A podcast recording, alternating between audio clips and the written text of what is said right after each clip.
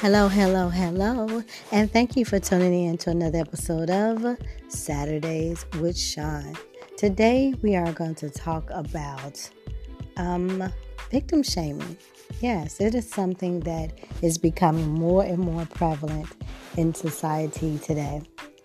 And it used to be a little different, I think. I, I honestly don't know. It seems as if these days things are becoming harder to tell who is on the side of good and who is on the side of bad because they're blending together and the good is not outweighing the bad.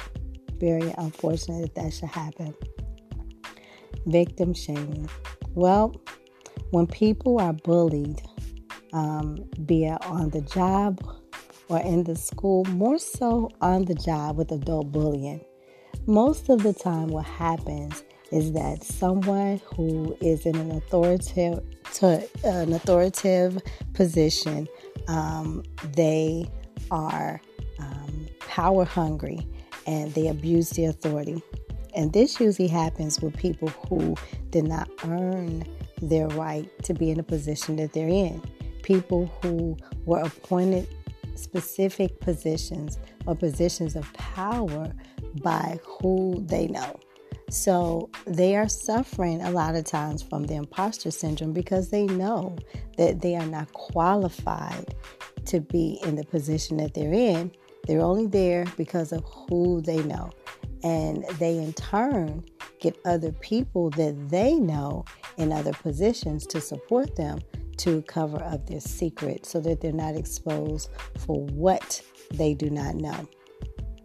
And these people continue to go on and abuse their authority by bullying people who are um, people that have uh, strong worth, work integrity, people who are smart, people who are good at their job, people who are qualified to do the job that, that, that they themselves don't even know how to do. And what they do is when that person reports what is happening to them, how they're being mistreated, how they're being bullied, how they're being pushed around, how they're being harassed, then they become a target. And then sometimes to the point of being blackballed in their job, in their company, in their industry. And that is so unfortunate because a person who's being bullied is the victim. So to tell someone don't say anything. Just keep your head down and keep doing your work. That is making the victim feel ashamed as if they did something wrong. And that needs to stop. I firmly believe that all of these mass shootings and killings that we're having that people think are senseless deaths, which they are, I firmly believe that a, a part of that or something that is a contributing factor is these people who are being mistreated and bullied and disrespected um, when they have no recourse. If someone is mistreated or bullied, and then they try to um, talk to their superiors and they don't listen, well, where do they go? How do they get it to stop? They become hopeless and then they decide to take justice or the law into their own hands, or they feel like they have nothing to lose.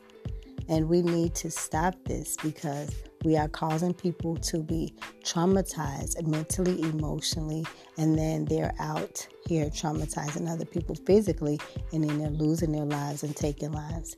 We have to take some responsibility for how we are allowing these victims to feel shame and to and blaming them for what is happening to them. It's not fair, it's not right, and it's inhumane. We need to do better. Um, the Humane Society takes better care of the animals than uh, the judicial t- system takes care of people and human beings, and that is just a shame. That is a shame. And in addition to that, taking prayer out of school whenever there's a mass shooting or there's shootings in the school, all of a sudden they want to pray in and at the school. But on a daily basis, they're not allowed to pray in the school. Talk about an oxymoron and confusion. I don't know what to say.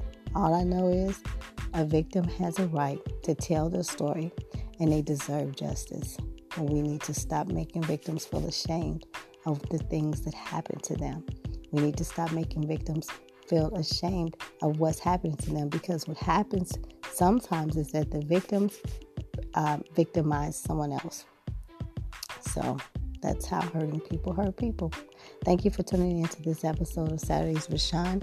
As always, you can check me out on Saturdays with Shaun on Facebook. And we have the website www.bemightyenterprises.com. And um, you can talk to me even here on this platform.